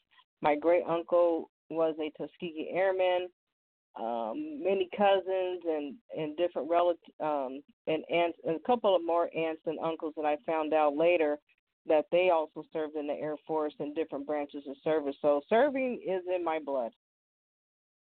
Very nice, very nice. Well, you know, for, you know, uh, thank you so much for your service. I tell everybody that. And No, thank you know, for your support. Absolutely, absolutely. You know, and let's talk about California because I mean, what what that state is dealing with is a complete disaster. It's terror. Every everything about the policies it seems like is third world. It's communism at its finest. And, and you know, we need people like you in Congress to to stop stuff like this. And you know, there's so many people I've talked to that have said that California is not even you know parts of it aren't even recognizable anymore and it's not the place that they once knew when they were growing up No, I was born and raised in California, and people say, "Why don't you move?" And it's like, no, I want to stay here fighting until I have my last breath of fighting. And California, you know, we started declining. I'll even say when even Schwarzenegger was in office, because of a lot of the, I call them, I don't call them liberal, I call them socialists and communists. They started taking Right. over in, in the in the local governments. They started getting on the city councils, the school boards, the regional boards, and every position you can until they work their way up until up to, to the Senate and an assembly. And right now, you I saw so many changes with weird laws, stupid laws, higher taxes on the state level, no um, potholes increasing. And I always tell people politics starts at the local level. And that's where I always tell people to start. People complain about the federal government, but I tell them actually what you're seeing, what you need to go do is go to your city council meetings and start complaining. And that's how I got involved in politics heavily. And California, I, I always tell people, please don't think we're all Looney Tunes. We're not Looney Tunes. We have a lot of great conservatives. We have libertarians. We have no party preference, and some Democrats who are fed up with the supermajority in Sacramento, which is why we see all these laws that hinder us, especially in San Francisco. Now, I went to San Francisco a couple of years ago to visit my brother. Well, he lived in Oakland, and we went to San Francisco. It wasn't the cleanest, but it was doable. We got to go places and see things and, and eat. And now I'm looking online. There's actually feces map, poop maps. And I said, "What is this?" And I called him, and he said it's so bad they can't.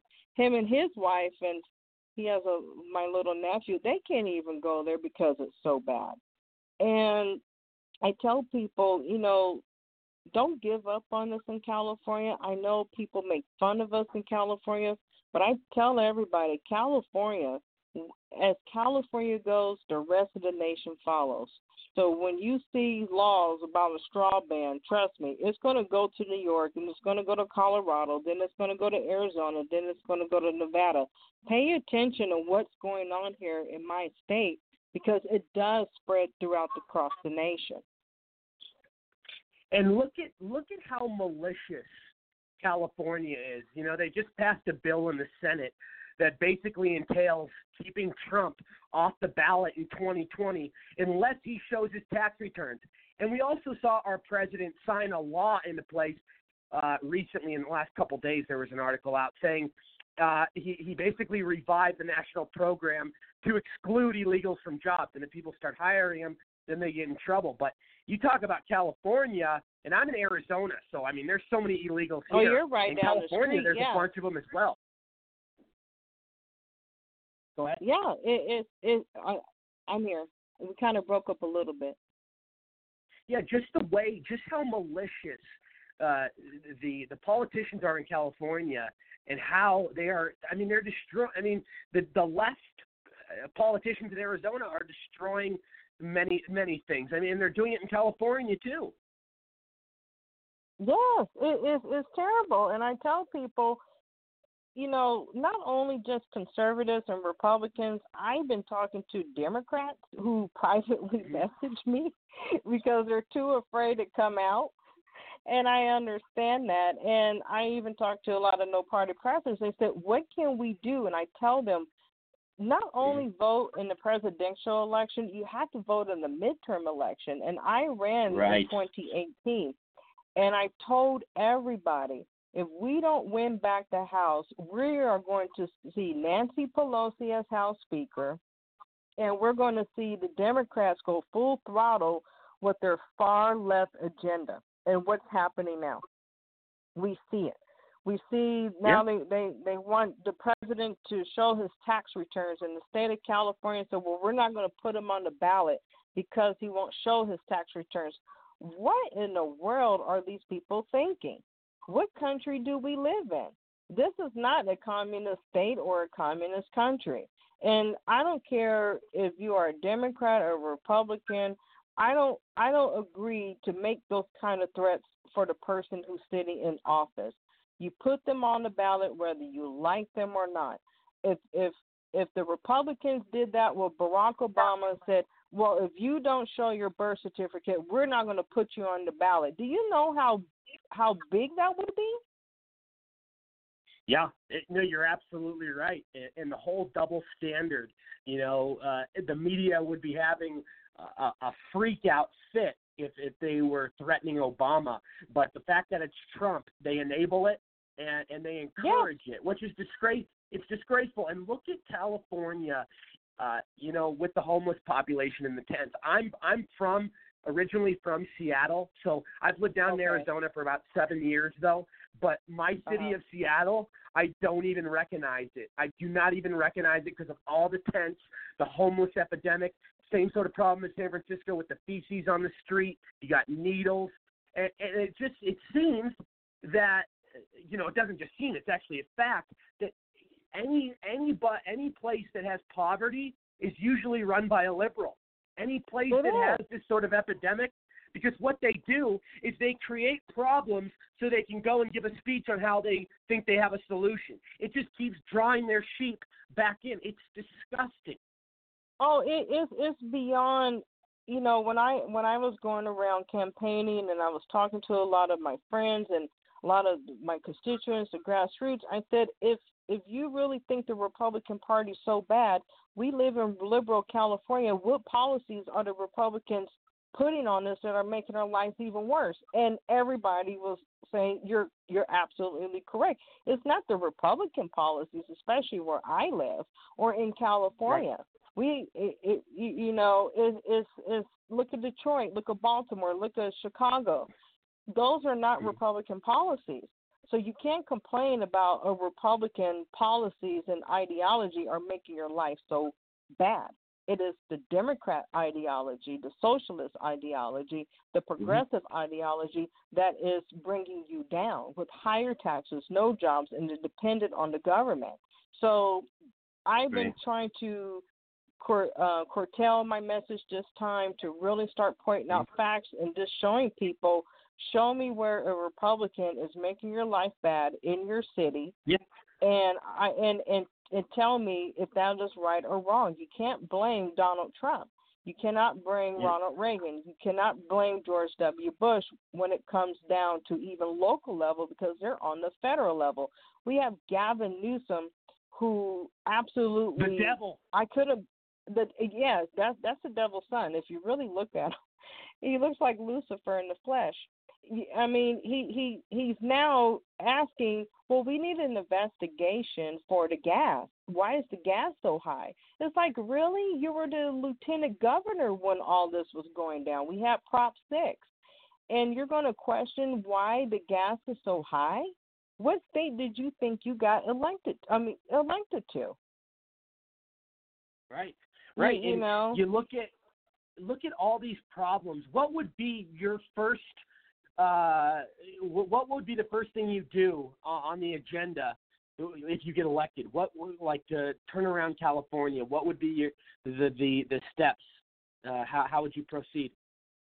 because I am on the federal level, I do believe in Constitution. I, I am a big constitutionalist um, when it comes to our, our levels of government. I, I really want to educate people. I, I really, really do. I am a veteran. I really want to make sure and fix the, the Veterans Affairs. My opponent, Mark Takano, has been on the on the Veterans Affairs Committee since he's been in office and we've had more suicides and more issues when it comes to vet health. I want to take that over. I I want to see I want to see it on that committee because I know the issues. I had friends who committed suicide while we were serving, and it's the most heartbreaking thing to ever experience. When it comes to I- policies in California, go ahead. Oh no, no, continue. Sorry. Oh, when it comes to policies in California, we need more Republicans on our congressional seats here in California. We hold the most seats, and that's why I've been trying to tell everybody. I'm probably going to start doing um, videos and post them on Twitter. I have more following on Twitter than Facebook. So if you see me on Twitter, you can follow me at Aja AJA four F O R Congress on Twitter, and I'm going to start doing videos this week and start explaining, educating people on the issues and how the federal government can help. But I am a constitutionalist where I believe less government gets get a lot of a lot the big government out of people's lives. And I Right. that's why I really admire Rand Paul, Donald Trump, Ted Cruz. We want limited government, but now when it comes to states' rights, I tell people, "Oh my God, my state is horrible for states' rights." because we don't have any rights in California. We we barely have any gun rights in California. We can't even ho- have a straw in California, let alone. But to start educating people and educating my constituents about okay, if you vote for this person versus this person, this is how it's going to affect us on in our district on the state level and also on the local level. And I've been doing that with a lot of people telling them who and not to vote for based on their voting record. I tell people you have to look at the voting record. When it comes to Mhm. federal, I want to go in there and make sure that we have lower taxes. The president's promises are still being hel- upheld. We have that border security. We have um, maybe I, I would like to see maybe try a flat tax rate later on in the future Mhm. to see if that's even feasible. But when it comes to the state level, we do have a lot of influence as congressional members.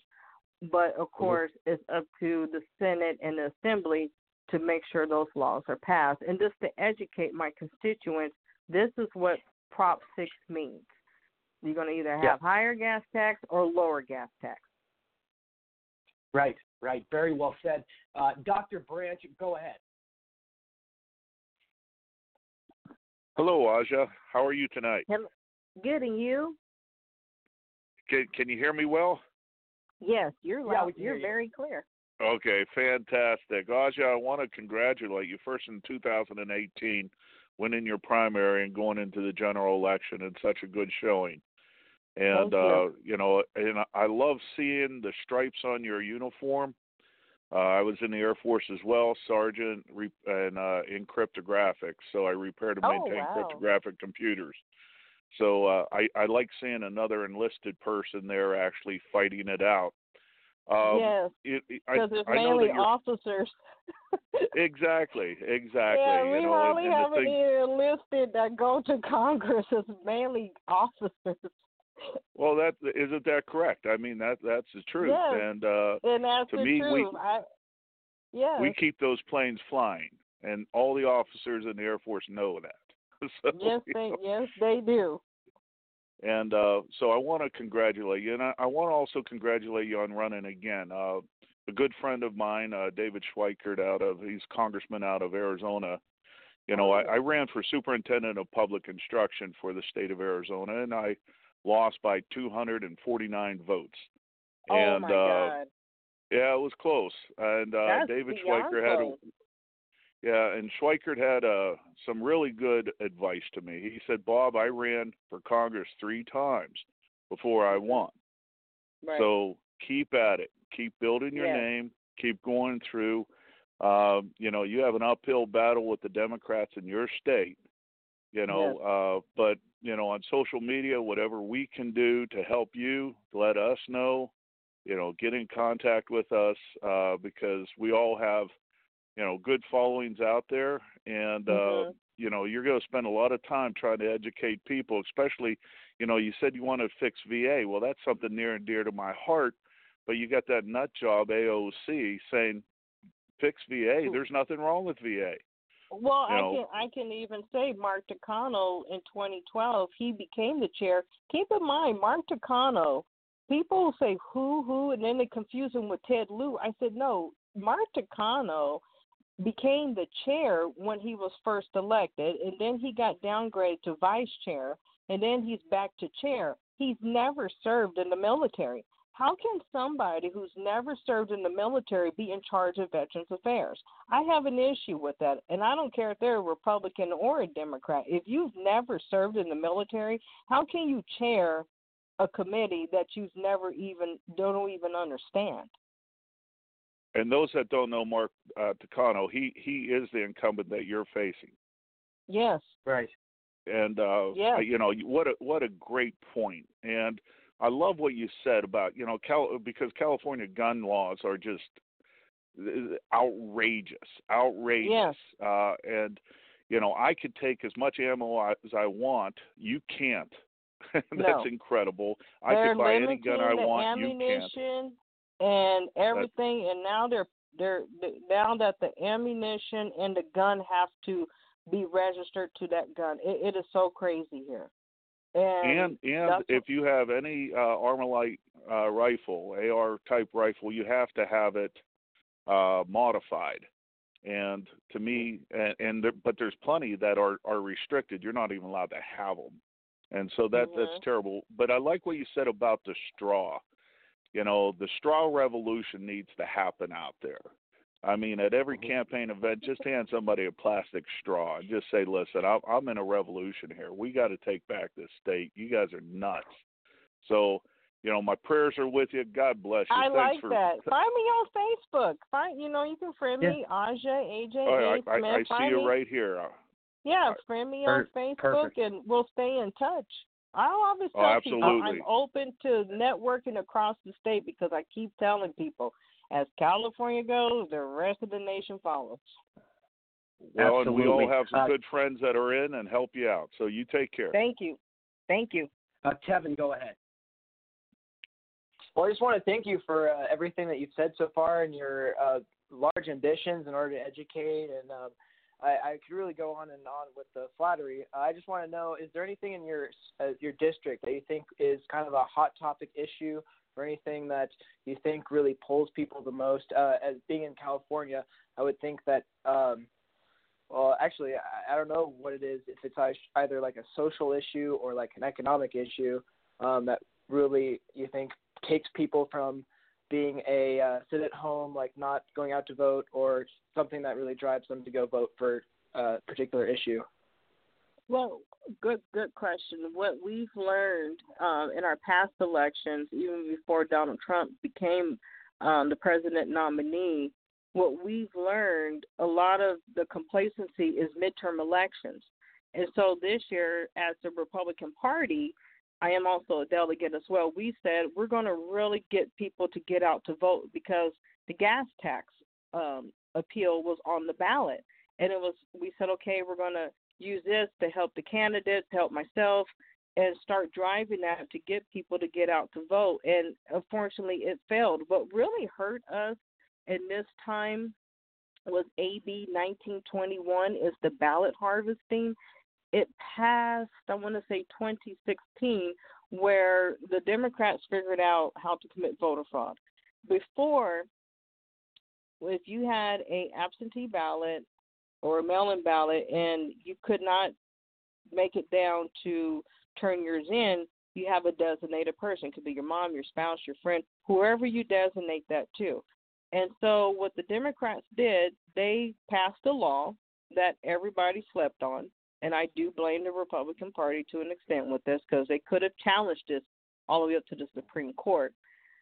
It's called ballot harvesting, where anybody can go to your door and they know that, and they say, "Hey, did you vote today?"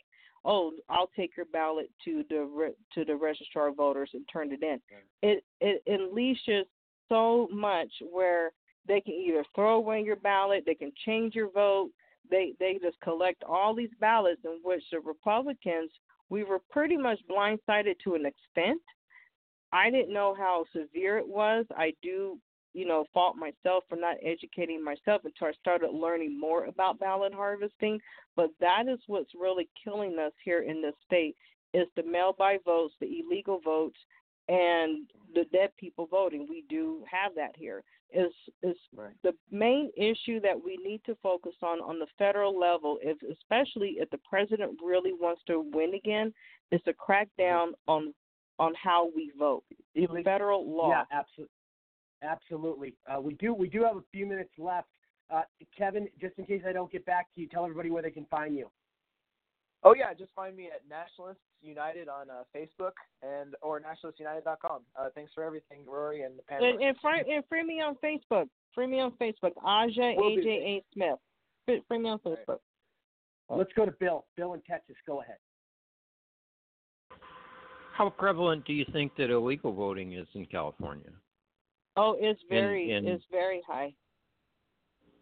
We, and that would be primarily for the Democratic side of, of things because they offer the programs and uh, Oh yeah, I guess the it's started. It started. Is plus when Jerry Brown allowed um illegals to get driver's license, and and at the DMV they're automatically register vote without even verifying if they're legal or not. It's been an ongoing problem here, and that's the main issue. Oh yes, it, it's been one thing I can say about Arnold Schwarzenegger. He did not allow um, illegal immigrants to get driver's license. He said no, but as soon as Jerry Brown got into office, he did. And to me, it, it was it, it just opened up a whole entire Pandora's box. And now they Yeah. have the ballot harvesting, which now makes it even more vulnerable in our elections. Right. Uh, Bill, please tell everybody where they can find you in case I don't get back to you. yeah, you can follow me on Twitter at Super Elite Texan. Thanks, good Perfect. show. Sounds sounds good. Uh, let's go to Dar- Daryl. Uh, can you can you make it quick? I know you got some points. Yeah, no, no. Hey, hey Aja, I really appreciate what you're doing. Appreciate your service. Uh, I want to ask you, as someone that uh, used to live in the Bay Area, you a uh, you a Raiders or a Niners girl? oh, I hate these sports questions. Okay, you're not okay. Not a sport. That's okay. Actually, Patriots I, I actually I, I I was a Dallas Cowboys fan for a very long time, but the New Orleans That's Saints cool. are in my heart. My grandmother's from Louisiana, so the New Orleans Saints. When it comes to California teams, I said the best team to win. I was a 49ers fan until what's his name Uh-huh. started kneeling, and I said no more. So the Raiders are good for me, but I also like the Rams. The Rams did pretty Uh-huh. good except for the Super Bowl. I don't Oh, know yeah. what was going on on Super Bowl. I was getting bored. I, I ended up doing other things, my whole family.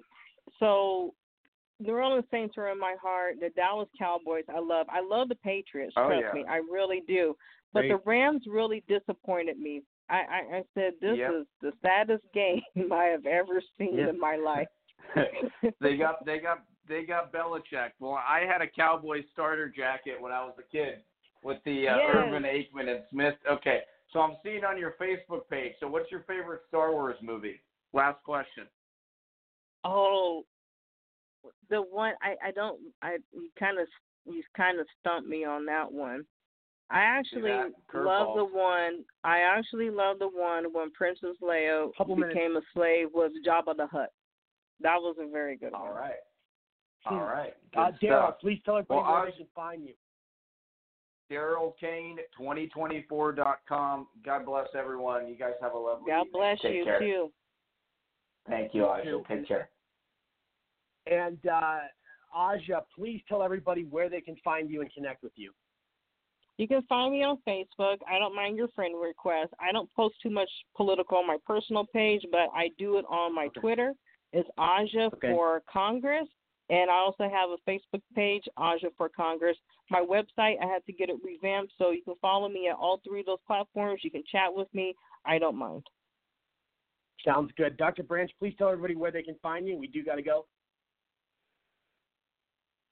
Follow me on Twitter at Bob Brandt. That's B O B B R A N. All righty, perfect, everybody. Uh, and we will see everybody tomorrow. Uh, thank you, Aja, for joining tonight. Um, it's been a great show, everybody. It's been a fantastic show. Uh, we've gotten so much addressed, so much established. Uh, amazing uh, guests came on tonight. Uh, I want I want to thank all my co-hosts, my guests, my sponsors and audience. You guys are all incredible. Don't forget the Rory Sauter Show is listened to in 23 different countries and on nearly 70 online platforms. And uh, everybody, we will be back with you tomorrow night. We have a huge show. Uh, please uh, uh, make sure to uh, check it out. And uh, yeah, I will see you all tomorrow. And God bless. I'm Rory Sauter. Thank you for tuning into the Rory Sauter Show. Cheers, everyone.